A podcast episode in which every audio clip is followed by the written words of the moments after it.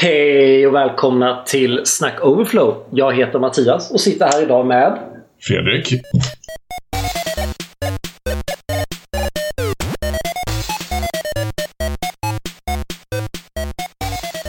Och idag är det bara vi två, så idag behöver vi inte Yes. fundera på om det var din tur eller inte.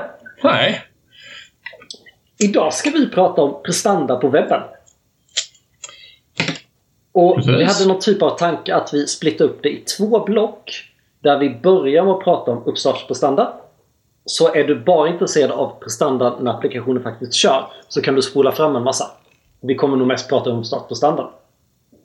Fredrik, spelar bundle size längre någon roll?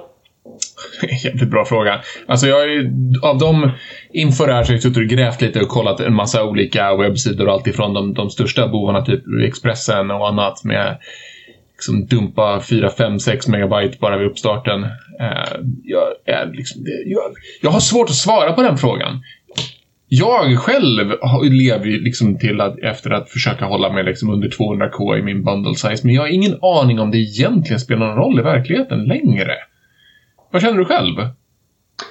Jag skulle säga att det beror helt på vilken typ av applikation man gör. Eller så här, för vem man gör den och vad det är. Jag skulle säga, är du en webbshop så är det otroligt viktigt. Jag tycker man, man får upp artiklar hela tiden om att någon sänkte sin uppstartstid med 0,1 sekunder och tjänade jättemycket mer pengar. Uh, när jag var på, på en stor svensk myndighet så hade vi de här 200k precis som du säger som budget. Jag tycker det är egentligen ett ganska bra riktvärde. För jag menar, jag tror många glömmer bort det finns ändå folk i Sverige som sitter med en megabits lina eller om du har lite trassligt 3G. Jag menar, en megabit. Vad är det? Det är 0125 megabit, megabyte per sekund. Så dina 200K, det är ju nästan två sekunder på en 1 megabits lina. Ja, jo. Så, så tänker man Tänker man att man vill stödja 1 megabit nät, då skulle jag säga att 200K på just allt ditt JavaScript. Och det är klart, alltså bilder och sånt kan man ju, det laddas ju mer dynamiskt i efterhand. Där är ju browsern ändå ganska väl. Så länge man har varit duktig och satt storlek på bilder och ikoner och, och annat så, så håller sig ju webben liksom i formen. Även om de laddar in lite försenat. Det, det kan man ju leva med. Mm. Absolut. Men, men, men andra scenariot då att du har, säg att det är en intern applikation för, för en grupp som bara jobbar i Sverige som i sämsta fall har 4G liksom. Då kan jag tänka mig att så här, om man kan få ut lite mer produktivitet ur lite större bundle size, låt så vara. Framförallt i utvecklingsfasen. Alltså, och nu kommer vi alldeles för tidigt in på att du inte ska optimera för tidigt. Men då kanske jag kan köra mitt... Vi kommer komma tillbaka till mitt exempel tror jag flera gånger idag. Jag tänker väl introducera det då. Jag sitter på, en, på ett uppdrag där vi bara kodat på ett år nu. Det är microfrontends och det är view. Och det är data som måste, uppdater- som måste hämtas innan, innan sidan får startas. Och jag ska sätta igång med nu efter ett år av bara galet kodande där folk inte har tänkt på prestanda. Så tar nu det fem sekunder för oss att starta applikationen på mitt nät på, på mitt snabba internet. Jag tänker jobba ner det till två sekunder så snart jag får tid över. Och det tänker jag komma tillbaka till. Det roligt. Jag känner igen det här tankesättet. Det, det här låter lite så här, eh, lite styrkelyftnings... Eh, metafor, som att deffa och gaina. Liksom. Man bara trycker ur sig kod och sen så optimerar man den. Och sen så trycker man ur sig kod och optimerar. Ja. Så man spenderar några månader på att liksom bygga funktioner och så bygger man några, några veckor, några månader på att liksom, trimma bort fettet. Spännande liknelse. Ja, det, ja, Nej, men så, så, så bundle size tycker jag absolut spelar roll. Jag är förvånad att Expressen kom undan med, med det de håller på med. Men sen vet jag inte om, de är, det är ju inte en single page applikation Det är ju någon server-side-renderad historia som spottar ur sig. Ja, men just därför! Vad fan är det som liksom gör att de behöver mer än 100 k? Men, men de kanske har ett helt annat behov. Det kanske deras first meaningful paint är inte när artiklar går att läsa, utan det är när reklamen är på sidan. Mm, jo, absolut. I don't know. Vill vi gå in på first... Nu har du sagt First Meaningful Paint två gånger. Vill vi gå in på dem? Kan du dem eh, som ett rinnande vatten? Nej, verkligen inte. Jag har bara en ganska vag uppfattning. Men det känns som att du kan få dra den, den lite bättre definitionen. Jag vet inte om jag kan definitionen exakt, så jag tycker vi kan säga att definitionen för oss idag för First Meaningful, Paint Det är första renderingen som kunden känner sig nöjd med. Eller ja, som man uppfyller något mål. Du sa kanske att målet kan vara att man ser reklamen, då kanske det inte är kundens mål. När man kan liksom börja göra det man vill. Jag har fan ett... Eh, men, men det finns ju lite olika sådana och där har jag faktiskt ett bra exempel. Jag minns när sl.se släppte sin nya sida för säkert fem år sedan. Mhm. Och de renderade sidan inklusive högst upp i mitten var till och från. Men började du skriva i till och från så tog det en liten stund och sen försvann det. Ooh. Det är ju, Det är ju det är fusk. dödssynder. Ja, då är frågan, hade de en First Meaningful Paint vid den första eller vid den andra tiden? Jag skulle vilja påstå den andra. Ja. Sen finns det ju massa sådana där. First Paint är ju liksom när man kan visa laddningsindikator och lite sådär. Men vi skippar dem nu kanske. Men det är ju kanske egentligen bra. Det kanske helt enkelt är så att om du har en, om du har en webbapplikation som, som är mer applikationslik snarare än en, en, en sidlik. Då är det kanske bättre att stanna kvar på sin, på sin loader lite längre och få att sidan är klar i mer av ett steg snarare än att du tar dig ur loadern så fort som möjligt när sidan inte är funktionell förrän ytterligare några steg. Det kanske kan upplevas som en, och speciellt om du kan ha en, en laddningsindikator som visar hur långt du har kommit, om du kan lyckas bygga en sån. Så kanske det går att få en upplevelse av att, ja men jag vet ungefär hur lång tid det här brukar ta, men när det är klart så är det klart istället för, ja. Det finns ju inget värre än, än en laddningsindikator som, som går till 100% och sen står där. Nej, absolut. Håller helt med. Vi skulle nog fan kunna göra det på min app. Frågan är jag tror mycket av våra problem är att roundtrips till backend tar lång tid. Och, och med lång tid i det här fallet pratar vi väl kanske 200 millisekunder för den roundtrippen. Jag vet inte riktigt vad felet beror på. Inte grävt. Men där har vi ett par saker. Vi, vi, jag har några, indik- några events och några hämtade backend-informationer som jag behöver som jag skulle kunna skapa en laddningsindikator på. Men jag skulle egentligen vilja istället bara... Jag tror jag kan göra mycket saker för att jobba bort den. Mm. Jag tycker det är spännande det här med, med verklig prestanda versus upplevd prestanda. Det är liksom... Egentligen så spelar väl kanske tid... Det är ju kul att ha en mätbar tid men egentligen så är det ju frustrationen man, man borde mä- frustrationen hos ens kunder man borde mäta. Ja. Ja, men det, fin- det är ju, när du nämner det där med, med upplevd prestanda och verklig prestanda, alltså det går ju... Man kan ju, man kan ju täcka upp, alltså man kan täcka upp väldigt mycket brister och speciellt om man har brister som man själv inte kontrollerar, så som men, säg backend loop eller annat, med att göra snygga saker. Genom att göra bra och, och väl uttänkt UI och UX så, så kan man ju kan man liksom sminka bort mycket väntetider och få dem att upplevas som, som inte alls så hemska. Eh, jag har en gissning av att, att många Ja, men allt ifrån köpsajter till tv-spelskonsoler har olika typer av animationer och grejer. Sånt som, sånt som ser ut som att det ska vara en hej, här är en rolig grej, grattis, någonting, någonting. Att de egentligen är där för att täcka upp för att ladda någonting snarare än att det ska förmedlas någonting. Men om man kan göra det på samma gång så kan man liksom köpa sig tid. Det, jag, jag nämnde som ett exempel, ifall du har en sökning och den tar 0,2 sekunder. Om du lägger ditt sökresultat på en lite längre ner på sidan och så scrollar du ner och klickar på den. Då skulle du kunna ladda under tiden. Men då har data som är liksom bara en grå ruta eller något fejkat medan du scrollar ner. Då har du chansen att ladda under den tiden. Kan till exempel upplevas som, nu kanske inte det är en jättebra idé, men, men man kan använda den typen av trick för att köpa sig lite tid. Och speciellt om det är små tider det handlar om och mycket redan är laddat när app- applikationen redan är igång. Mm. Ja, jag, jag står med på vad du är inne på. Jag har faktiskt lite av det på appen jag håller på med nu.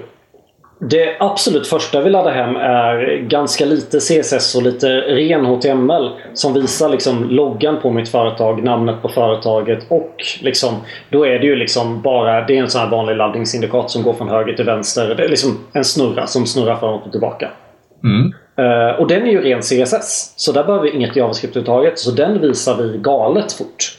Så det går Det väldigt fort att visa den. Och då, då när jag funderar på som går från höger till vänster. Skulle jag istället för att den snurrar, skulle jag kunna bygga den bit för bit? Jag kanske skulle fundera på det om jag inte lyckas lösa prestandan bra nog utan det. För jag har vissa jättetydliga hållpunkter. Mm.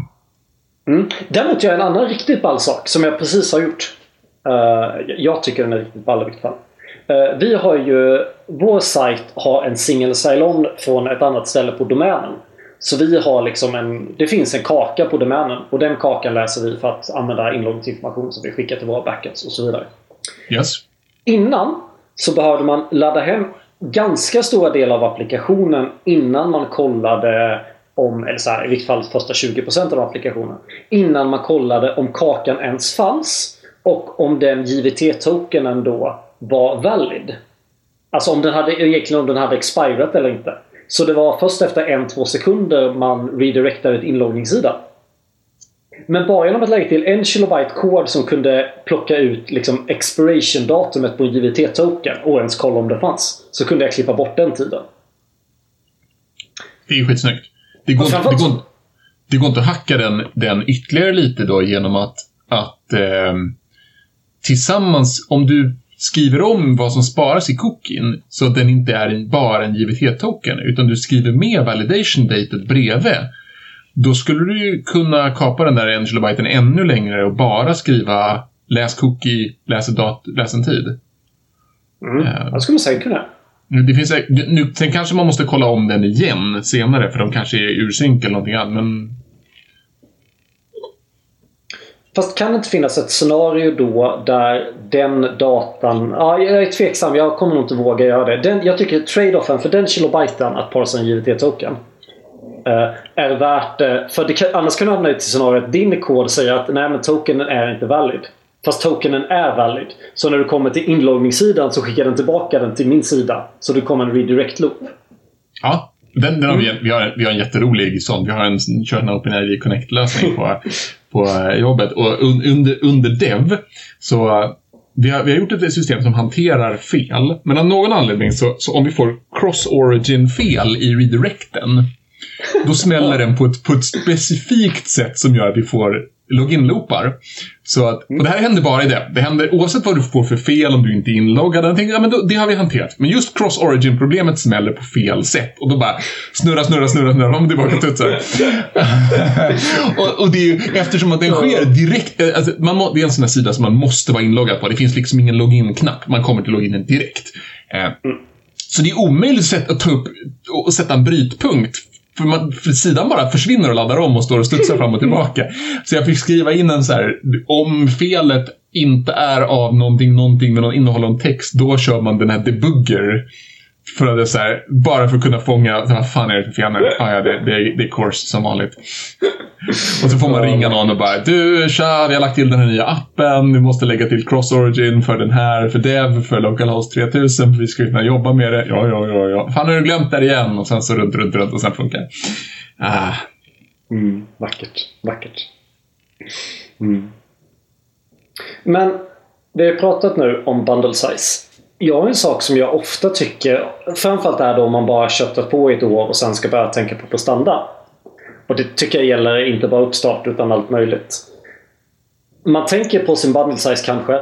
Men alldeles för ofta ser jag sekventiella backend-anrop som hade kunnat vara parallella. Vi, vi har igen ett sånt scenario där vi kör fem, fem backend-anrop på rad. Det hade bara behövt vara tre. För de två andra använder man inte, behöver man inte informationen så tidigt. Så, så den blockerar inte renderingen liksom. Så det är bra att man kommer igång med den och kanske lägger den någonstans. Men man behöver inte vänta in det svaret innan man kan gå till här, steg 6 då. Uh, och de tre andra anropen måste vi köra, men två av dem kan köra samtidigt. Det var två av dem som var beroende sinsemellan. Så istället för att vi körde fem anrop efter varandra, som alla tog 0,2 sekunder, så kör vi nu två stycken samtidigt och när det ena av dem är klart så kör det sitt nästa. Så bara där har vi en time gain på 0,6. Och det är ju då 0,6 oavsett vilket internet du har. Alltså, för, när, när, man, när man ska göra den här optimeringen av de här sakerna, i ert exempel. Alltså, är det något speciellt du behöver tänka på för att parallellisera de här sakerna? Eller är det, är det bara frågan om att någon har skrivit ett, en serie awaits i rad? Eller, mm. eller är det något... Folk skriver en serie Waits på rad. Vi är någonstans i mellantid där man kan skriva både promise den och Wait så folk vet inte riktigt hur något av det funkar därför. När det bara fanns promise var ju folk ganska duktiga på promises. Men folk som bara lärt sig wait har inte förstått kombinationen med dem och, och liksom att man kan... Jag kör ganska ofta en Wait promise all till exempel. Det är ganska ofta jag känner wait promise all och har liksom direkt i promise allen har jag mina själva anrop till backenden. Mm. Den tycker jag fortfarande är rätt knölig alltså. Mm. Ja, syntaxen är inte klockren. Jag tror det är därför folk missade. Mm. Ja, där kanske det finns något för JavaScript-standarden att göra någon semi-await eller vänta på flera samtidigt. Alltså det, ja. Eller så är det bara pattern som man bör lära sig. Det kanske bara är en fråga om att, att, att bli bra på det. Get good liksom. Alltså jag tycker att ett promise.all och sen definierar du en array och sen har du anropade massa funktioner som, som returnerar promises liksom. Och då, svaret för den promise-allen blir en ny array med alla svaren. Så om du kör en destruction direkt så har det är ofta jag har liksom en konst och sen en destruction på array med A, B är lika med await, all, get A, get B. Om du är med på vad jag menar? Ja, typ. Typ. Jag ritar kod i luften i vår, i vår webbkamera. Så du förstod bättre lyssnarna. Så Hur mycket tycker du man ska tänka på? Då, då kommer du säkert svara det beror på vilken applikation. Hur mycket tycker du man ska optimera på standarden för, för om man har cachat applikationen eller inte? Och hur tycker du man borde cacha applikationen? Du menar själva JavaScript? Ja, jag tror jag, jag tänker framförallt på JavaScript-koden. Den ska man väl... Jag skulle ja, nog snarare... Jag fråga. Eller tack, ja, men vänta, vänta. Jag, jag, jag, vill inte skära den här på samma sätt som du förväntar dig. Jag vill skära den, det här beror väldigt mycket på organisationen. Um, en organisation som uppdaterar sina appar ganska sällan borde ju ha som strategi att casha ganska hårt. Mm. Och, och tvärtom. Liksom, att en, om man är superagil och allting bara rör på sig varenda dag, då, då måste man väl kanske liksom, tänka sig att man cashar mindre. Mm. Det är ju svårt att säga. Man kommer säkert undan med, någon, med liksom enkla strategier överallt. Mm. Uh, det här är ja, lite i, i, samma veva som med single page eller vad heter det? Progressive Web Apps. Mm. Med, mm. med, som laddar med en, en service worker i bakgrunden. Ja. Det är ganska trevligt men det brukar ju vara, jag, jag vet att mm, det där kan vara lite knöligt i dev om man inte har satt upp det rätt. Att man måste cleara och hålla på att ta bort för att den ska ladda om med nya versioner och grejer och sånt. Och visst är det lite så. Alltså, folk kan inte service... Jag kan inte service workers till. Jag har aldrig skrivit en service worker. Jag har använt service workers jag fått från och modifierat lite lätt.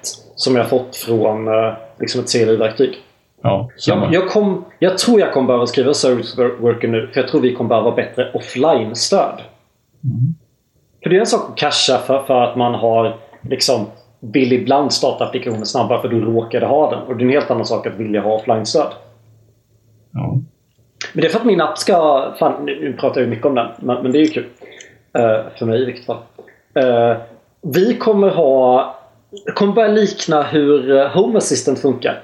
Vår app ska funka lokalt i hemsidan. Och sen så ska du kunna detektera om du är på wifi på samma wifi som en lokal server. Och om du har internet och i din kod kan du skriva liksom varifrån vill jag hämta data. Det kan vara så att är jag på wifi där servern finns vill jag hämta data i realtid från den lokala servern. Och är jag på internet så vill jag långpolla den eller bara hämta den en gång eller något sånt där. Aha. Det finns andra det... scenarion där det kan vara billigare att hämta det direkt från cloud. För det är någonting, man har skickat upp information till cloud och beräknat någonting där. Så det är billigare att hämta det där än att... Om jag skickar, om jag skickar anropet till, till min lokala server kommer den, kommer den behöva fråga cloud istället. Så vi kommer ha lite balla sådana saker. Mm, det, är lite, det är lite så här... Eh, jag gillar den här typen av så här hybrid future tech med både egna servrar, cloud tillsammans, mm. mo moderna sätt. Det kommer bli ballt. Men just därför, jag, jag bävar inför dagen jag kommer behöva skriva min service worker för jag vet att det kommer vara krångligt och folk kommer inte förstå hur de behöver cleara cachen och sådär. Mm. Men eh, det blir väl bra. Jag har, jag har på riktigt funderat på om man inte skulle enabla den i dev-miljön. Alltså första testmiljön. Men eh, frågan är bara, är det här genomgående då? då kan ju det här att skriva service workers kan ju vara nyckeln till att eh, göra sig oumbärlig på projekt. Men vi kan inte göra så med honom. Han är den enda som förstår vad en service worker är för någonting. Nej, men så jag tycker det är lite spännande det här med... Uh, vi kör ju microfrontends. Det har jag sagt tusen gånger. Så mm. jag försöker optimera ganska mycket ändå för att även om du inte har någon, någon service worker som cashar så är det ganska ofta en micro... Visst, vi har ju singles continuous delivery till produktion. Uh, så vi släpper ju vissa koder ganska ofta. Men andra släpper vi väldigt sällan. Och, och det kommer bli mer och mer sällan. Så eftersom att vi har microfronten så har vi redan där möjlighet att casha väldigt länge. Mm. Mm. Men ni som kör microfrontends, ni mm. har ju eh, ni har ju möjlighet att jobba med CDN-strategier. Alltså att, att, ha Alltså eftersom att om ni har tio stycken mikrofronten som alla kör view så mm. vill ni ju inte bundla in view i, i varje mikrofrontend. Nej, men det, det gör vi inte. Nej, det... men, men du kan ju du kan nämna lite om hur, hur ni gör det. För det är ju en, det är en prestandaoptimering och, och som kapar laddningstider i varje... Speciellt under, under, under applikationens körtid. Men då kommer jag bara avslöja att jag har ljugit lite. För jag säger att vi har kodat ett år utan att tänka prestanda. Jag, jag checkade av att prestandan funkar efter typ en månad. Och då gjorde jag saker som uh, vi kör Webpack och det finns en, en, en property i Webpack-configen som heter Externals. Jag började bara lägga in allting som matchar regexet view ska hämtas från external. Och sen låter jag system, så plocka in den i system JS istället. Så bland det första mitt, min mikrofronten orkestrator gör är att preloada view. Ja, så den laddar, vi, den laddar jag innan jag börjar, börjar ladda microfrontens. Om jag inte har laddat den så kommer, liksom, kommer mikrofronten be om det. Så vi har också gjort samma sak. Typ uh, Vissa, jag tror det är typ två av våra 20 microfrontens behöver QR-kodläsare. Mm. Den ligger också external för dem. Uh, och, och, på riktigt så är det enda man behöver göra lägga till ett regex. Och det den matchar mot är liksom import någonting as, eller from någonting. Då matchar den den sista någontinget. Och då, mm. då är den liksom smart och förstår att okej, okay, nu ska den här mikrofronten laddas. Den behöver de här externalsarna och tre av fyra finns så det är bara QR-kodläsaren jag nu behöver plocka in. Så de får den performance. Istället för att bygga in den. Från början byggde de in den och sen blev det två mikrofrontänder som behöver QR-kodläsare och därför blev det external. Mm. Men det är kul. Alltså det här, här måste man ju nästan bara toucha lite på den, den, den större frågan. Hur, hur långt bort tror du att vi är ifrån att inte behöva ha bundlers längre? Eller alltså att, att, att det, det behovet minskar av att man att man kan ladda alla separata JavaScript-filer för sig snarare än att de behöver byggas ihop till en. Det var väl lite av det de lovade med HTTP2? Av, av att... Men, men, var det inte ganska mycket saker i det hype-trainet som var HTTP2 som inte kom? Jo, det var väl det. jag vet inte. Det känns som att Bundlers är ett annat problem. Uh, ska vi verkligen dyka i det? Nej, nej, fasen. Lite kan vi göra, men... Okej, okay, lite. Uh, uh, man kan prova nu. Du är en early adapter. Uh, jag tycker det verkar superlovande med... Och, och nyaste Views Elite tror jag är baserat på Vite. Mm. Till exempel. Som, som är en sån en konkurrent till Snowpack. så jag tror ju på det. Samtidigt så... Alltså ja, det, de lov, det problemet de lovar att lösa snabbare byggtider. Det löser, sig, löser ju våra microfrontends. Vi har en byggtid på microfronten. Eftersom att den är liten och isolerad och inte bundlar in de stora tredjepartslibben så är den ganska snabb. Det bygger ganska snabbt. Ja. Så jag, jag har, inte problemet. Jag, har, jag hittade ju en enkel lösning på att, eh, på att, att få ner byggtiden ganska rejält i mina bundlers. Mm. Jag köpte en ny dator. ja, mm. det är en lösning på problemet. Det var ganska stor skillnad. Och det, och det var ändå ganska skillnad från en typ två år gammal Intel eh, 6-core Mobile-processor till en Ja, det var det bara förra generationens... Nej, Ryzen ja. 7 var det. Från förra Men det är väl... Eh, framförallt är det singeltrådsprestanda som spelar ja. Det, blev stor skillnad i, i byggtiderna bara för de här små sakerna. Liksom. Sekunder som, för att starta. Liksom. Speciellt sådana som är lite tyngre. Typ starta Cypress gjorde stor mm, skillnad. Ja. Det märkte jag. Den, den, den lider jag lite av. Mm. Mm. Jag, är ju, jag är ju lite, lite bitter just nu i allmänhet över faktumet att jag inte är, inte är Apple-kramare och deras nya M1-processorer verkar som att de är liksom riktigt grymma. Mm. Uh, får se ARM för, för PC, vad som händer på den fronten. Om det kan hända några, några balla saker uh, framöver. Men det är, det är helt out of scope. Men, uh, helt out of scope. Men det hjälper oss vid byggtiderna, uppstartstiderna i Dev i alla fall. Så, så tipset från oss är, gå ut och köp en ny dator. Eller förlåt, be din chef att köpa en ny dator. Be din chef att köpa en ny dator. Ha, hur gör man då? Ha, ha, när du har jobbat med att förbättra uppstartsprestanda, hur, hur har du gått tillväga? Alltså, jag brukar försöka, alltså först gör man den vanliga genomgången. Om jag upplever att någonting är bökigt, då sitter jag och gräver i mina eh, dependencies och ser så här, vänta, vad, vad är det jag använder egentligen? Och sen mm. en, en bundle visualizer. Ah, förlåt. Ja, men bör, jag, jag, börjar med, jag börjar med det manuella. Går igenom package JSON och ser så här, är det något, gör jag någonting dumt?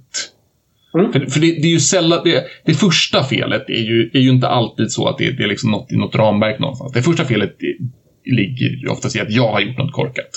Och, och sen inte tänkt på det. Så ta ett steg tillbaka, titta, gå igenom, vänta, vänta, vänta. Är det något här som sticker ut, något som är dumt? Det är väl det första steget. Sen typ en, en bundle visualizer för Webpack eller Parcel eller vad man nu kör för någonting. Och så börja liksom gå igenom, vad är det som är stort? Eh, varför är det det? Eh, går det att klippa ner saker? Och det är ungefär när man kommer dit man inser att jag behöver inte Moment.js och framförallt inte Locals för 3000 språk. Fast man behöver Moment.js. Man behöver Moment.js. Jo, men oh, behöver man visst det. Okej, okej, jag vet vad vi pratar om nästa vecka. Man behöver inte Moment.js. Ja. Jag, jag, jag hoppas, jag hoppas inte att den lösningen är att jag kör date som de är. Vi får väl se. Vi får väl se. Jag vill ju redan, redan nu slänga in den. Jag, nu när jag har jobbat med prestanda har jag blivit ännu mer kär i kära Chrome. För uh att gå in i DevTools och gå in i prestanda-fliken, performance-fliken och bara trycka Start Profiling and Reload Page. Dessutom den här, en cirkel med en pil i. Man får så jävla mycket information. Framförallt jag tror, jag, jag tror det är extra mycket eftersom att vi har microfrontends. För där, alltså, jag kommer på demot när jag presenterar det här på riktigt kanske inte ens visa kod, kanske inte ens visa applikationen. Utan bara visa skärmdumpar från en visualizer. För det är där jag ser, det var där jag liksom... Det här jag pratade om att backend calls gick sekventiellt. Det syns ju där. Det syns exakt hur stor penalty det är. Jag kan, jag kommer liksom, man kan zooma in, okej okay, hur lång tid tar det? Jag får lite skärmdump allt eftersom uppstarten går. Den har varit sån sjuk hjälp när jag jobbat med det här. Så, så och, och, då kommer jag till slut komma ner till att min stapel med ladda hem mina JavaScript är lite för stor. Att ladda hem den här microfronten tar lite för lång tid. Då kan jag börja kolla på varför den tar tid. Och faktiskt, jag upptäcker saker som, som uh, microfronten så vi kör två stycken uppstarter utav uh, två olika view-applikationer. Och de tillsammans tar en så 0,4 sekunder som min dator då inte kommer ifrån simulerar jag. Och, och där börjar vi lite prata om vad, vad har vi för målgrupp igen då. Tillbaka till vad är det för applikation, vad är det för målgrupp? Mm. Vi kommer ha folk som ganska ofta har en megabits internet. Men jag tror ännu hellre vi kommer ofta använda som ganska kassa äh, datorer. Så jag, jag slår band på så här gånger 6 throttling av CPU. Och ser så här, okej, okay, men nu är det inte lönt att jobba längre med den här typen av optimering för det är ändå det här som är det stora problemet. Så vill du jobba med uppsatsprestanda, lär dig performance-fliken i Chrome DevTools. Om man vill göra det mycket. Här skulle jag vilja ha någon sorts makroverktyg för att göra det. För alltså, jag tycker ofta de här performance-toolsen eh, riktar in sig på upp, bara uppstarten. Men, men det är inte mm. alltid allting. Mm. Alltså, man skulle vilja, man skulle vilja göra makrotools för, för att göra mätningar på alla de här sakerna. Eh, ladda sidan, gör en sökning, gå till lite olika pages, ladda någonting. Jag menar, man spelar in makro och sen så kör man en jämförelse med hur går det här på en långsam dator men som har bra uppkoppling? Hur går den här på en snabb dator men som har långsam uppkoppling? Hur går det här på en mobilenhet? med Alltså, så, så man kunde profilera lite längre än bara den här statiska laddningen. Kul att du säger. Puppeteer. Jag har inte, eftersom att jag bara jobbar med uppstartsprestanda nu, har jag Mm. inte skrivit ett Puppeteer-skript. Och just eftersom att det är så här mycket visuellt. Liksom det är inte, jag sitter inte och optimerar min egen kod och vill göra massa avancerat. Utan det är uppstartstiden så jag behöver trycka på reload. Men annars hade jag skrivit ett Puppeteer-skript för det på en gång. Och mätt exakt det. Kollat olika profiler. Eh, jag vet inte om jag hade kunnat göra liksom ett test så jag hade kunnat stoppa ett bygge på det. Byggt in det i min, min pipeline. Oh, Men äh, jag den, hade är, den är egentligen risky. velat göra det. Den är Ja. risky. Du, vill- du, vill inte, du vill inte köra ett du vill inte köra ett byggsteg som mäter en tid. Nej, man vill ju egentligen inte det. Man skulle vi- vilja göra det men att man inte bryr sig om resultatet. Man får kanske bara varningar. Ja, jo, det, det skulle man kunna göra. Eh, för det är ju... Vi har haft problem på mitt uppdrag med att, att eh, byggen...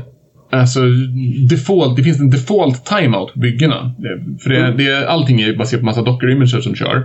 Och, Mm. Så den spinner upp docker-imager för våra byggen. Och ibland så tar de här för lång tid och då finns en default stopptid på en kvart för ett bygge. Mm. Och det där är oftast inget problem. Men eh, ehm, om två eller tre andra byggen är igång samtidigt på våra, våra agenter. Mm. Eh, för de verkar, det verkar ligga flera alltså, agent-VMar på samma maskiner. Eh, Mm. För det är det några igång som är sam- igång samtidigt. Då smäller man i den där tiden. Så vi har varit tvungna att gå in och liksom fråga våra chefer hur gör man för att ställa upp den där tiden. För att de smällde liksom ibland. Vi har lite liknande med Cypress. För Cypress säger att ta någonting fyra sekunder så orkar inte en människa vänta på det här. Ja. Den har vi börjat, en, den har vi börjat sätta en annan tid på i uppstarten. Mm, För att den inte går på fyra sekunder. Men jag, jag har också märkt ibland att om man startar upp, om man kör sin, det, det vet jag inte ens om det är bra, men, men vi har fuskat lite och kör Cypress-testerna mot den här dev-servern. Alltså Ja, ja. istället för att bygga och serva den. Mm. Eh, och, och då, har vi, då har vi ibland fått göra så att man sätter den, ah, det allra, allra första i startupen. Mm. Så får man sätta en, en ganska lång delay. För det kan vara så att Cypress ibland hinner ikapp och hinner sparka igång Visit för tidigt. Innan dev-servern är igång. så ibland, och, det, och oftast är det här på, på byggservern. På lokalt Ja. händer det liksom never ever. Men, Nej. men eh, ibland har vi fått tweaka den, den bara för att få liksom, kompensera för att det är någonting som är långsamt. Och att det är långsamt lite så här oproportionellt. Det är, liksom inte, det är inte liksom balanserat långsamt. Utan att det är... Nej, nej, jag förstår. Jag är med. Mm. Så vad säger vi om startprestanda? Till att börja med, lär dig vara din bundle size. Jobba på upplevd prestanda. Ja, men eh, samtidigt din idé med att köra Chrome Performance-testerna kan ju avslöja huruvida det är. Alltså om du, kan, om du ser att, ja men innan vår första First Meaningful Paint, om vi kan se att ja, ja, men, men bundle sizens laddningstid är en stor majoritet av det här. Okej, okej, men då är det väl bundle, då är det väl den. Men det kan ju mycket väl vara så att den är bara en liten liten skåra, eller vad man säger, det är lite streck i början och sen så har du massa andra saker som står och laddar. Ja, men okej, men då är det inte där du ska optimera. Så att tänka först, optimera sen är väl liksom eh, undersök innan man börjar jobba. Och göra sin analys av vad det är man vill optimera för. Är du Exakt. Expressen att det är okej att du tar upp halva min eh, månadssurf? Nu var jag bitter. Det var roligt.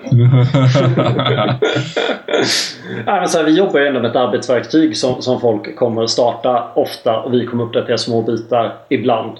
Så jag vill ju optimera jättemycket för, för att man har ganska mycket cashat. Så därför, ja, nej, nu går jag tillbaka till samma sak igen. Det är sammanfattningen.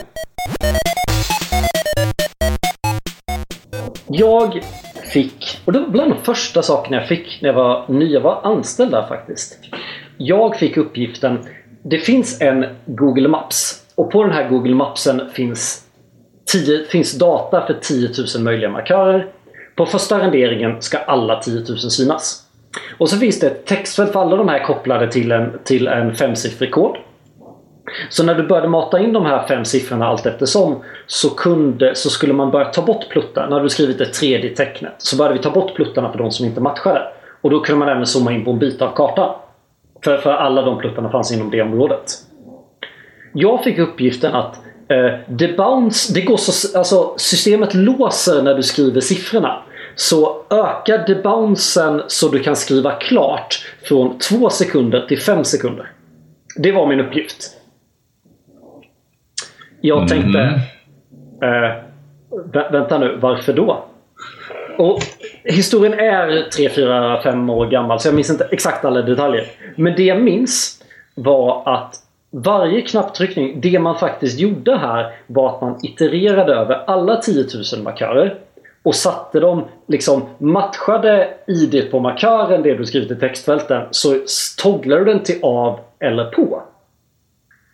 Utan att kolla om den förändrade status eller inte. Så det var ganska så här. Och, och varje sån här toggling tog typ 10 millisekunder. O, eller det tog kanske 3 millisekunder, jag minns inte. Oavsett om du ändrade den eller inte, anropar du, anropar du set visible till true eller false på den här markören så gjorde den, kostade det tid, även om den inte ändrade någonting. Så bara liksom första optimeringen, om statusen är samma som det var innan, anropa inte den här uppdateringsmetoden på den här markören. Bara där hade jag, hade jag dubblat prestandan, Halverat tiden det tog. Och då, nu, nu minns jag inte exakt. Jag minns att det var att, att det tog liksom 4-5 sekunder. Och det var ungefär 10 000 markörer. Så, jag skulle, så liksom mina tider är inte helt off. Så bara genom den gick liksom knapptryckning från 4 sekunder till 2 sekunder. Men det var ju inte slut där. Uh, ma- det var ju också så att de här id-datan vi fick in, den var ju en preprocessad data. Så den var sorterad på det här IDet. Så, så jag vet inte alls, jag minns inte riktigt alla galna steg jag gjorde. Men jag minns att jag satte upp en, liksom en när jag byggde den här datan, det är ju också ett index för liksom var i arrayn finns första siffran, andra siffran och tredje siffran. Alltså så att jag kunde splitta upp datan. Jag hade index för, för den var inte helt jämnt studerad. Det fanns många fler som började på 1 än som började på 9. Så jag hade liksom på vilken indexposition började den första där id första siffran var 2. Och så började jag binärsöka och så här. Så till slut så, så istället för att iterera genom alla och toggla dem så itererade jag över de som syntes och de kanske jag behövde släcka manuellt. Jag minns inte riktigt. Men liksom när man behövde lägga till Istället för att iterera över alla och kolla vilka jag behövde ändra så gick jag bara till de som faktiskt behövde ändras och ändrade dem. Så som jag minns det, kravet in var eh, Öka tiden. Ja men fem, fem sekunder debounce funkar inte. Vi kör två sekunder debounce funkar inte. Vi kör fem sekunder debounce. När jag var klar var det oavsett vad du tryckte så tog det kanske 0,1 sekunder. Det är min ständiga anekdot om prestanda. Jag är glad att jag fick dra den.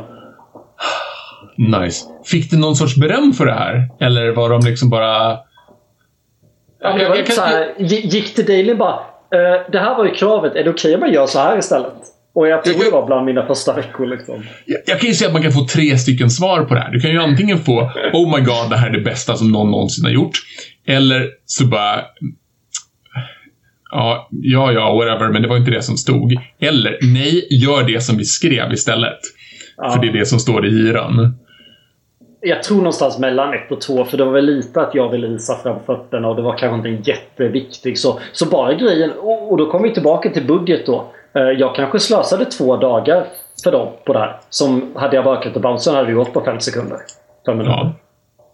Men, Eh, men det är ju det, är ju det som är ett och agilt. Men det är väl det ett agilt arbetssätt är. Att man ska försöka att den som är med och arbetar i teamet ska också vara med och bedöma om vad, alltså, är det här viktigt? Finns det saker att vinna på det? Mm. Det låter ju som att, att ett störmoment där man måste vänta flera sekunder, eh, att optimering av den borde ju vara viktigt. Liksom. Åtminstone Ja, det- relativt viktigt. Det, det var ju alltså i... Det var inte en jättevanlig feature som jättemånga var inne i. Men jag skulle säga att som prestandan var så var det, gjorde det att featuren inte gick att använda. Ja. Det, var, det var liksom så dåligt. Så jag ångrar inte en sekund och det är en kul anekdot. Men tillbaka till köpesanda då. För, förutom det här exemplet så upplever jag att jag ytterst sällan ha problem med min JavaScript på standard.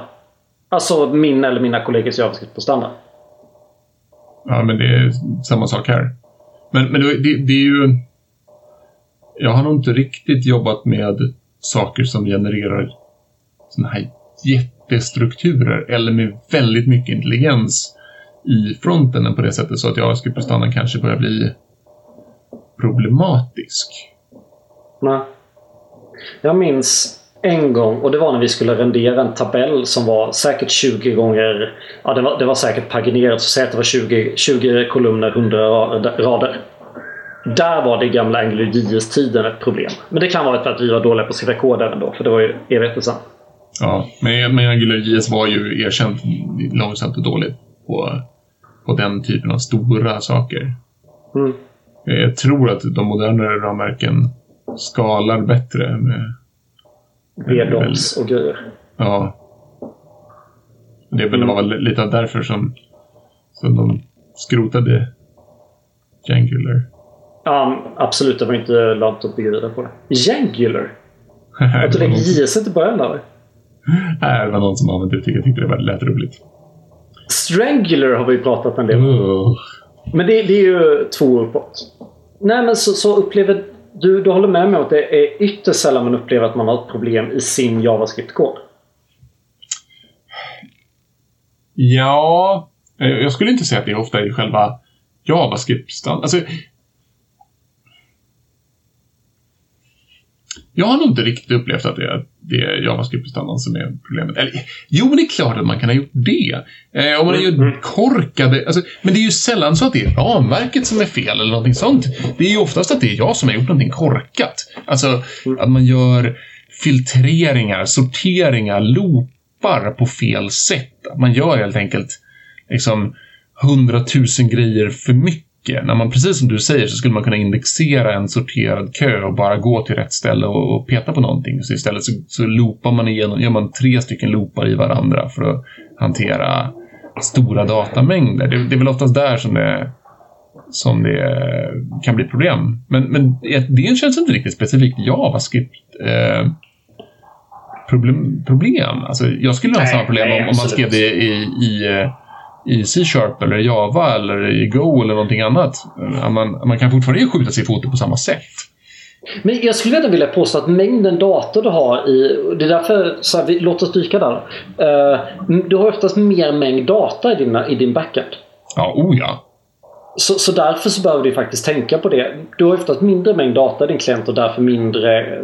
Liksom, även om du skjuter dig i foten så skjuter du i foten på mindre mängd data. Ja. Så även om du skalar exponentiellt så hinner inte än blir så stor. Sen, sen kan jag ju tycka att, att eh, det, är ju, det är ju extremt sällan som det är, det är bra ur ett användarperspektiv att visa all den data man har. Att, att slänga ut enorma tabeller med allt du har är ju sällan liksom vettigt. Utan att, att, att redan på serversidan filtrera ner någonting till det. Men här är några få datapunkter du behöver för att visa en graf till exempel. är ju egentligen mycket vettigare än att bara trycka ut allt till frontenden och så hoppas på att någon Fast just det, jag, jag kom ju på att jag har, jag har jobbat med på standard nyligen en annan gång. Och det var just graf. Och det är lite samma som kartan där. Att liksom, hur ska man uppdatera någonting? Och där var det jag tror, om jag minns rätt vad jag sköt mig i foten, när man fick ny data så uppdaterade jag och uppdaterade typ punkt för punkt eller något sånt där. Satte ett ny värde, anropade update. Och, och update på det grafenverket var samma sak. Det, det tog inte jättelång tid. Men när jag gjorde det på varje datapunkt så blev det tillräckligt mycket. Så där, just grafenverk har jag skjutit mig själv i foten på det sättet också. Och det är det ju. All, all, båda de två, det de har gemensamt, det är ju att det är en större mängd data. Mm. För jag menar, jag har sett artiklar liksom Du borde inte använda arrays inbyggda for each. Du borde använda for off istället. Den är tusen gånger mer prestanda i. Tusen överdriver. Den kanske är 10% snabbare då. Och jag är inte intresserad av den artikeln för det är inte det problemet jag har. Nej. Där, där kan jag ju för sig säga att alltså, for of har jag upptäckt hyfsat nyligen. Den, den har ju löst ett problem ett uråldrigt gammalt problem som jag har haft länge och det är hur fasen man gjorde för att awaita saker. Alltså array.forEach är ju... Alltså den... Du kan inte, det är inte så, du kan inte göra den asynkron. Eller man kan inte awaita någonting i den. Så då måste man hålla på att göra med en map istället och sen så göra... Och då är vi tillbaka på det som vi nämnde ja. tidigare i podcasten att, att syntaxen för att skriva um, awaita allting, uh, prom, await promise.all av nonarray.map och sen så försöka spotta ur den mappen till rätt ställen. Den är komplicerad. Den är icke-trivial. Då är for of, om du nu måste göra alla saker. Men den är värd att lära sig. Det är värt att ja, lära sig den. det är det. Men det, det, jag, jag skulle säga att det snarare är värt att googla fram den och veta om att det, att det går. Ja, det, ja, det, är ganska absolut. ofta som jag, som jag hamnar i läget av eh, jag har en serie med asynkrona anrop som ligger i en array som behöver göras efter varandra. Gör klart mm. steg ett. Efter steg ett så gör steg två. Ofta, mm. ofta kan jag liksom säga, om jag, om jag har en massa anrop som, som beror på varandra, ja, men då kan jag lägga typ metoder i en array. Eller man kan göra saker om de är liksom av samma typ eller någonting. Mm. Det, det, men det är ganska vanligt. Liksom. Ja, men fast, steg ett måste vara klart för att steg två ska göras, för det ska matas in eller de ska inkrementeras eller någonting, liksom whatever. Och, och att kunna sätta async på ett enkelt sätt i for-loopar tycker jag är, är, är, trevligt. Jag har gjort det. Och det är spännande för jag upplever, jag har sällan behövt lösa det problemet att jag har en array och man måste göra en i taget. Jag vet att jag skrev något Node-skript någon gång som hade det och då minns jag att jag kanske plockade in en polyfill som hette async for each eller något sånt där. Som den la till på array-prototypen kanske. Ja. För att man ska inte använda for off loopar heller.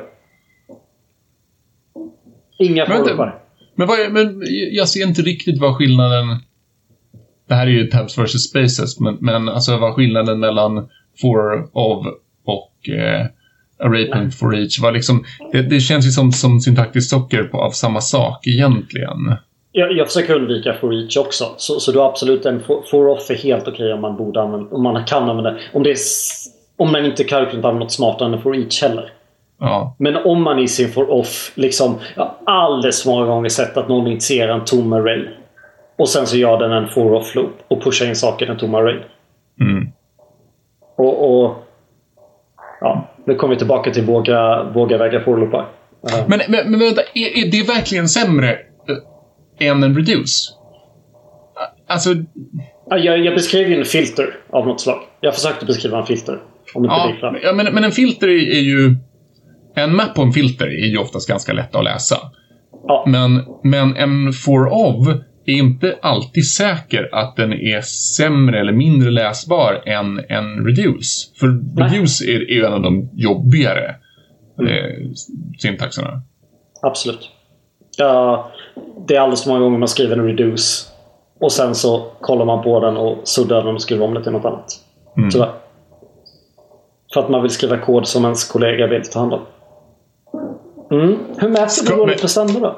Eller Oh, eh, bra fråga. Eh, ofta är det ju mer en fråga om att, att man upptäcker att någonting är jobbigt. Jag, jag tror inte jag kört. Vet du om det finns några vettiga prestandaverktyg för att göra... Alltså...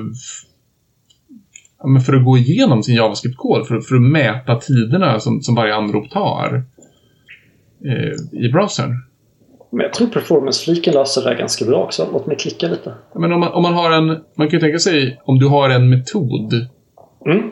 Eh, sort eh, någonting. Och den tar, här, den tar två sekunder jag... att köra. Hur, ja. liksom, vad tar tid i den? När, när jag hade problem med mitt, äh, mitt grafenverk då för två år sedan. Äh, då använde jag performance-fliken. Men istället för att trycka på, på cirkeln med pil så trycker man bara på record och sen så börjar man klicka. Och den är ganska bra på att spotta ut sig liksom liknande information. Jag visade ett sånt här vattenfall tidigare innan vi började. Då ser man liksom så här i den här funktionen be, be, befann jag mig i, i, så här länge. Det är så jag ser att, att starta mina två view-applikationer tar 0,3 sekunder. Det är ju mm. JavaScript-funktiontid. Så jag hoppar ju lite upp. När jag kollar min uppstart så kollar jag mest i Network-kliken. Men jag hoppar ibland ner och säger okej okay, just nu hämtar den ingenting för den håller på att köra det här JavaScript-funktionsblocket. Kan jag köra något anrop? Hämta någon, back, någon, någon, information som jag inte väntar på innan jag kör det funktionsanropet. Fuska med sånt till exempel. Där kan du absolut se dyka i din funktion som tar lång tid. Och se varför tar den här lång tid. Problemet är väl oftast att eftersom att ofta är en, att man itererar över data så blir det oftast många, många små bitar. Ja. Så det är lite svårt att se. Men oftast får du sådana, vad heter de när det är breda och sen kan man drilla ner? Heter de flame chart eller vad heter de? Mm, drill down. eh, Ja, ja, ja men det är flame chart jag menar. Vid bildgooglar man flame chart är sjätte träffen en del osmanis. Så den borde man kanske läsa sen. Ja, men så, så ja, absolut. Har jag någonting som någon rapporterat det här tar för lång tid. Då skulle det första jag gjorde vara att spela in det i, i, DevTools. Och se Mm. vad är det som händer. Och samma sak där att du får, du får skärmdumparna. Du ser hur mycket är nätverkstrafik och hur mycket är min egen trafik. Man le- skulle ju ge sig ut och leta i, i performance, alltså networks-fliken efter om det finns någon om det finns någon skurk i dramat. Mm. Men, men det är väl det som är precis så som du nämnde, det är väl det som oftast är problemet när det som oftast driver eh, dålig prestanda är den här Death by a thousand paper cuts eh, problemet av att det är helt enkelt jättemycket data och, och varje sak tar väldigt liten tid. Så det är svårt att hitta sig fram till att jaha, men det är just den där set, den, den där proper, toggla propertyn som är, är det som mycket måste man ju hitta av erfarenhet av att, att kunna kunna få någon, den här liksom, känslan av att, ah, men vänta nu här, det här tar säkert tid. Mm. Men, men sen är det också så här, du säger Death by a thousand cuts. Men det är också så att eh, jag kollar här, eh, jag, jag klickade från en mikrofronten till en annan. Och där ser jag att det klicket, om, om jag, bara, jag bara kör en snabb inspelning. Två och en halv sekund tar det klicket. Oh. Eh, en sekund är att hämta data. Så under den tiden har du en blank skärm. Alltså hämta själva microfrontenden. Eh, och det är för att det är den första microfrontenden som behöver vårt, tredje, som behöver vårt eh, tredjepartslib för grafiska, ja, grafiska komponenter. Den borde man preloada. Redan där kan det ta bort jättemycket tid. Mm. För, för den är eh, några K. Eh, men sen ser jag att vi... Så, så själva starta view-applikationen tills vi får en sån här skeleton loader, det här med bruna, med, med gråa boxes du pratar om. Mm. Själva uppstarten av den view-applikationen det är ju liksom bara 0,1 sekund. Men sen så hämtar jag... Det är först efter den är klar. Det är först när den har startat som jag börjar hämta den datan. Det är View som hämtar datan. Så det är först när den komponenten inuti View har startat som jag börjar hämta datan. Och där har jag en roundtrip på en halv sekund nästan. Och sen uppdatera tabellen tar 0,3. Så, så redan, jag har, jag har liksom inte ens tänkt på det här. Och där har du ju både painpointsen men också thousand cuts. Om jag börjar casha microfronten där, om det är något man gör ofta, så sparar jag mycket tid där. Man skulle kanske börja fundera på, ska man börja preloada data pure innan man börjar initiera view? Vilken data kommer den här vyn behöva? Men den där är också lite, lite farlig av att man får inte börja göra för mycket antaganden heller. Nej? Att, eh, så man börjar göra... Men ja, men, men jag misstänker att, att om, man, om man gick igenom, om man tog några av de här stora sajterna, liksom de som har ja, men Amazon eller andra, speciellt så här köpsajter. De gör säkert, de triggar säkert igång sökningar innan man klickar och de, de gör säkert saker i förväg. Chansar på att de har rätt. Mm. Det skulle jag göra om, om jag om jag visste att någonting tog några sekunder. Från det att man har fyllt i det sista fältet tills någon klickar på, en, på sökrutan eller på någonting. Så du hinner ju liksom chansa på att men det är säkert det här de vill ha. Så, så du menar att när jag kommer tillbaka till, till jobbet imorgon så när man hovrar över något i navigationen ska jag starta den microfrontenden men osynligt för kunden.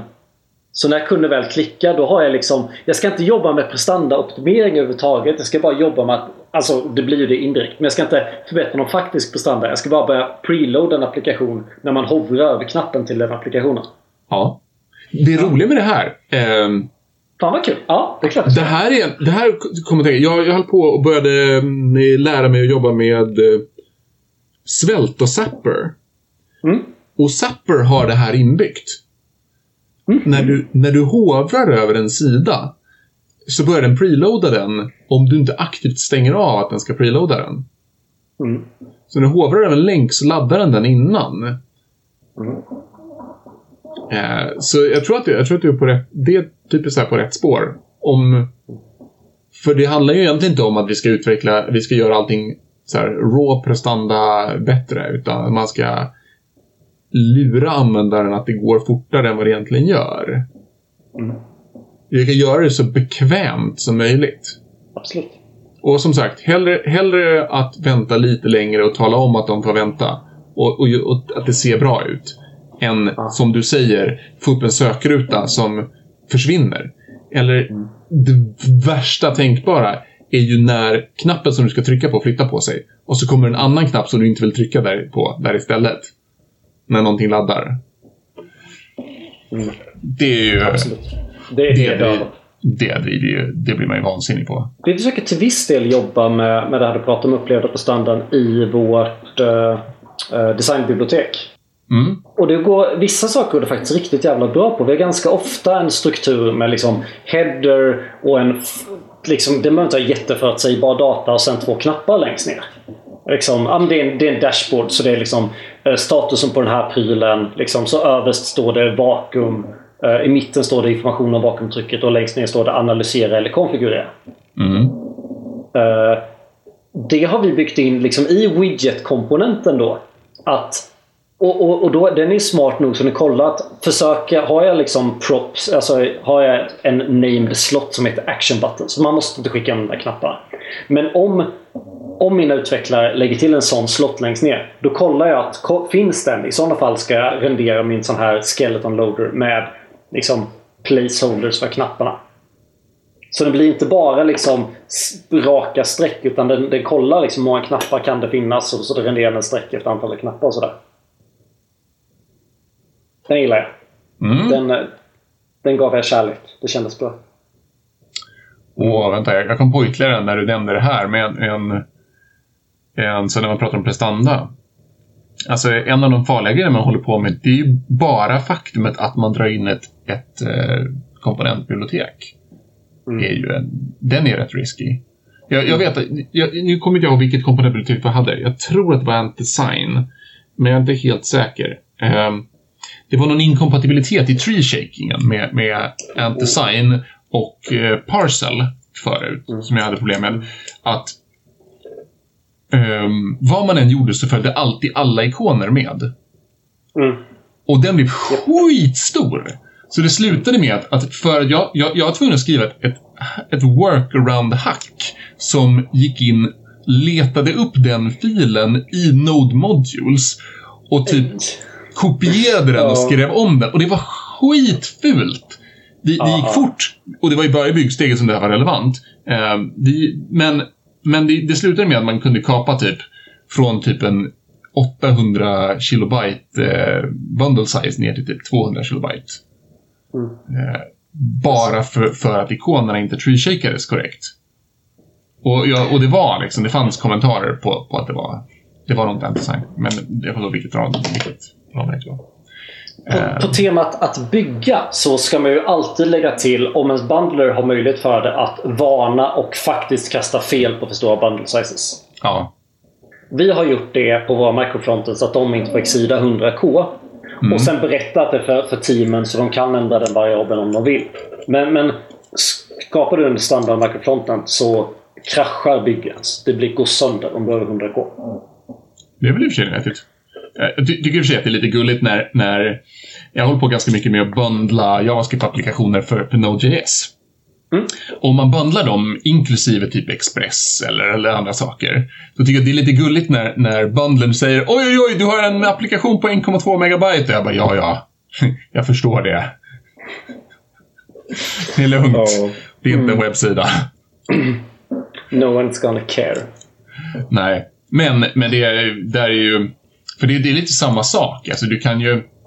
Nu är det, det är kanske lite off topic, men, men bara lite. Alltså att, att bundla din Node.js-applikation eh, för att eh, istället för att installera den med alla Node Modules kan ta en, en färdigbyggd Docker-image från typ 500 meg till typ 80 meg. Därför att det mesta tas upp av Node. Själva applikationen i sig kan gå från 400 megabyte till liksom 1,2 megabyte. Mm. Eh, så eh, att lägga lite tid på att förstå hur man bundlar eh, Node-applikationer är sjukt värt. Värt det. Mm, toppen! Eh, jag tänkte något, men så började jag kolla var mitt bud är någonstans. Så glömde jag bort vad jag skulle säga. Veckans tips är Men, bra. ja, men har vi det här? Är vi klara eller? Ja, jag, jag tror vi bo- borde... Avrunda i vilket fall. Avrunda, alla, ett alla, avrunda. alla har stängt av i vilket fall. Ja. Nej, men eh, då kör vi väl veckans tips. Vill du börja? Eller ska jag? Oh, jag måste bara tänka igenom. Eh, Medan du tänker igenom kan jag berätta för alla andra då, så kan du lyssna sen. Gör så. Jag hade, jag hade tänkt att berätta om, om Chrome DevTools uh, performance-tabbar, men vi, det kom in så mycket avsnitt där. Så jag har faktiskt en annan som jag råkade dyka in i, bara för att. Eh, på fabriken så, som jag jobbar på hos min kund så ska man kunna scanna NFC-taggar. Och det funkar ju faktiskt i Chrome nu. Chrome for Android numera. Jag trodde inte det gjorde det. Så eh, nu kan jag blippa mitt SL-kort och, och få information om vilket ID det har. Sen vet jag inte alls vad jag ska göra med det. Men, men eh, mina fabriksanställda kommer kunna blippa saker och, och få upp det i devicen. Sen har de sagt att saken är så skitig som vi ska blippa mot, så vi vill inte blippa mot den. Man får blippa nära av den. Ja, NFC har inte så riktigt. Nej. Min veckans tips, jag, jag vet inte om jag nämnt det tidigare, eh, är ju ett eh, ramverk som heter PACT. Som jag, vi har på och jobbat med på uppdraget eh, och som jag tycker är det är min, min nya sånt där eh, projekt som jag håller på och gräver ner mig i. Försöker lära mig allt om. Ehm, det, det är lite som en, en eh, vad ska man säga, en omvänd version av OpenAPI. Alltså istället alltså typ för att... Swagger Hub. Ja, precis. Alltså det är som en motsats till Swagger Hub. Att istället för att du genererar dokumentation utifrån vad ditt API kan svara med, eh, Mm. så skriver du definitioner i din frontend. Och de definitionerna används för att, för att skapa tester som din backend måste uppfylla. Mm. Eh, Så att istället för att backenden definierar vad deras API är och frontenden måste följa det, så är det frontenden som definierar vad de förväntar sig av ett API och backenden som måste följa efter.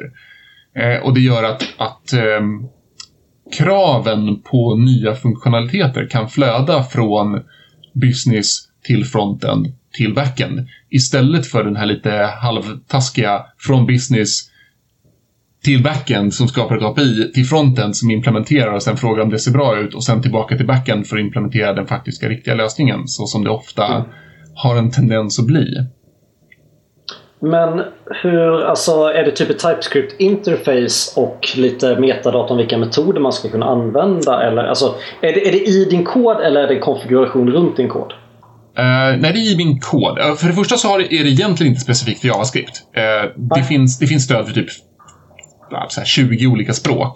Eh, både för klienter, alltså back, backend to backend-klienter och, och webbklienter till eh, så det finns stöd för liksom C-sharp och Java och Go och Node och Ruby och Python och, och you name it. eh, Liksom. Men jag- nu är det JavaScript som jag har jobbat med. Eh, men man skriver liksom, interaktionsdefinitioner med exempel på så här förväntar jag mig att datan ska se ut och givet att man får något anrop med den här pathen så ska man få ett visst svar. Så man skriver eh, exempel som man kör i unit-tester och så genererar det en, en definitionsfil. Och, eh, och den kan man då ladda upp på en, en server som de har. Eh, alltså, den- man kan antingen köra den själv eller så har de någon cloud-historia för, för den där. Eh, och så kan man använda den i sina unit-tester på backenden för att jämföra eh, den här versionen av min backend just nu är den kompatibel med vissa versioner av våran frontend. Och så kan man få en matris över vilka frontender och backendar går att deploya samtidigt. Vilka är kompatibla med varandra. Så ehm, den är ball. Den är, den är en liten head scratch för det är inte bara så här, åh, sätta sig och börja leka med. Eh, man får prova lite först. Eh, men eh, det är ballt att man kan då sätta liksom, makten att utveckla saker i händerna på frontenderna istället för att det är backend-teamet som ska definiera allting. Jag bara väntar tills man får använda Firebase Firestore på uppdraget så man kan köra backendless. Det är nice. Riktigt nice. Cool! Men eh, då har vi det. Yes! Tack så mycket för att ni lyssnade. Vi hörs om en vecka eller två eller vad det nu brukar bli. Två veckor brukar det bli. Ha det bra! Bra. Tja! Ciao!